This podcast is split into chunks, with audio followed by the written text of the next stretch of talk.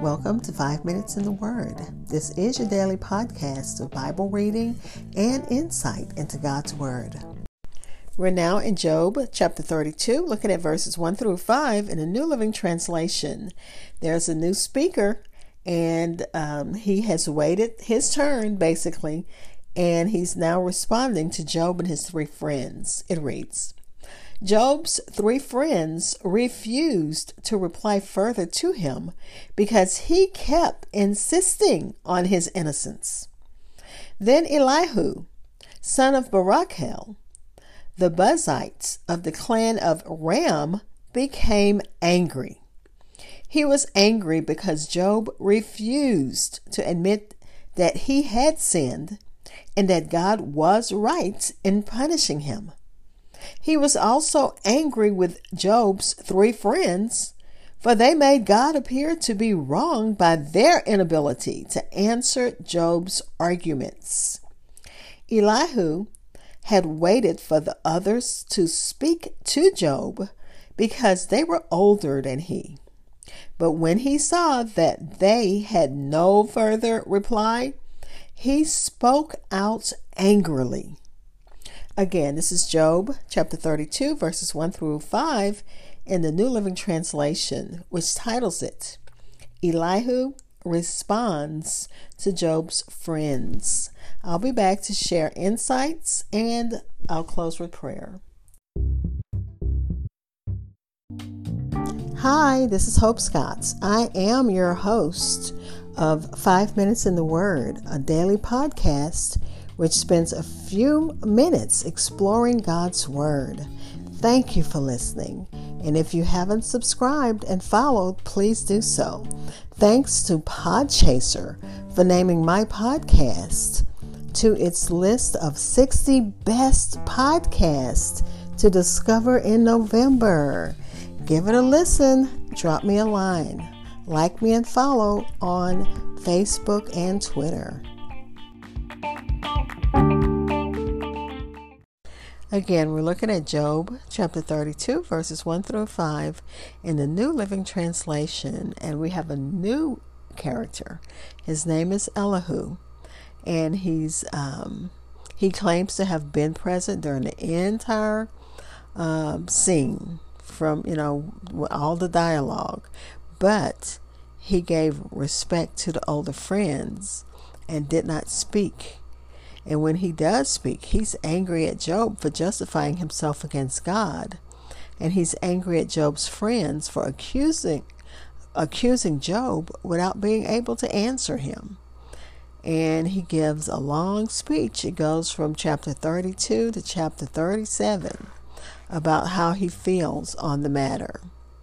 Um, and when Elihu speaks, no one's going to answer him directly and he's going to deal with um, his uh, assertion that um, Job, you're not righteous, or you wouldn't be deserving of such suffering. Uh, all of the friends have said the same thing. Job, you've done something, or you would not be suffering such. He's angry with the way Job um, justifies himself toward God. He feels like Job was disrespectful. And uh, the commentary says that Elihu's speech may not have been a part of the earlier versions of the book of Job. Um, and they gave a few reasons. One is that it, that um, he's not mentioned in the uh, beginning or the end of the book of Job. And the second reason was is if if his speech is left out, the poetic power of the book and the message is not affected. And third, the writing is different. The writing style is different from it has a different feel from the poetry of the other speeches in the book. Uh, Job and his three friends have reached no consensus, of course. They still think Job is uh, guilty, and he's um, his friends you know, they think he's guilty. Job says he's not. And the commentary says Elihu means he is God. And it says that um, his genealogy is given probably to tell why he's qualified to speak in spite his youth. Um, Bar- uh, Barakel means God has blessed.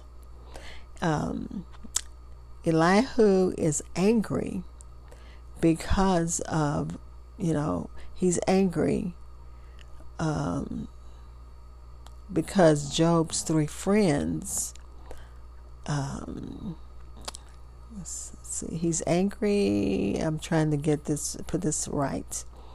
While God is angry only at Job's three friends, Elihu is angry at Job as well as his three friends. But we won't know that until later on. Um, Elihu believed that Job was putting his own righteousness and justification ahead of God. And he's angry at his three friends because they declared Job guilty, but they weren't able to tell him why they felt he was guilty. And he deferred, um, he allowed the older people, the elders, to speak.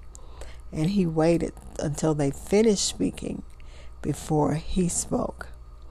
So he was following uh, the appropriate protocol. And uh, when he realized that they weren't going to respond to Job, he took the opportunity to vent his own anger. These are all words from the Logos app that I have uh, Faith Faithlife Study Bible. So I didn't use Matthew Henry this time, even though he's one of my favorite resources. But all of this came from Faithlife. Let's pray. Father, we thank you for your word. Even when we don't understand, God, we know that you are in control.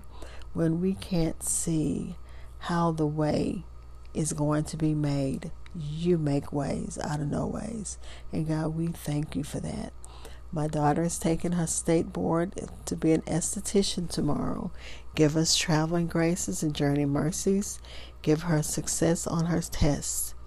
And then I'll be traveling to Tennessee to spend time with my brother, praying for a miracle on his behalf, praying for uh, not just him but his church as they uh, wait for his recovery. Pray for those who need you in a special way. Pray for those who besides my brother who needs that healing touch because we know that you can heal, God. Pray for those who need you in uh, spe- other ways, not just health.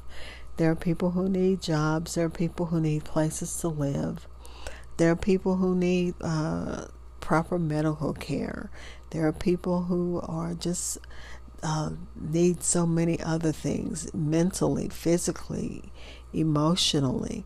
God, you know what the needs are. And we pray right now that you answer the prayers of those who are calling on you for, um, for different, different, um, different things. We don't know what they are, but you do. We pray that the mercies and favor of God overshadow our lives and everything that concerns us in the name of Jesus. And we declare that this month uh, and this season will be a month, a, se- a month and season of testimonies, not just tests, but testimonies. In the name of Jesus, Amen. Thank you for spending time in God's Word with me. Be blessed.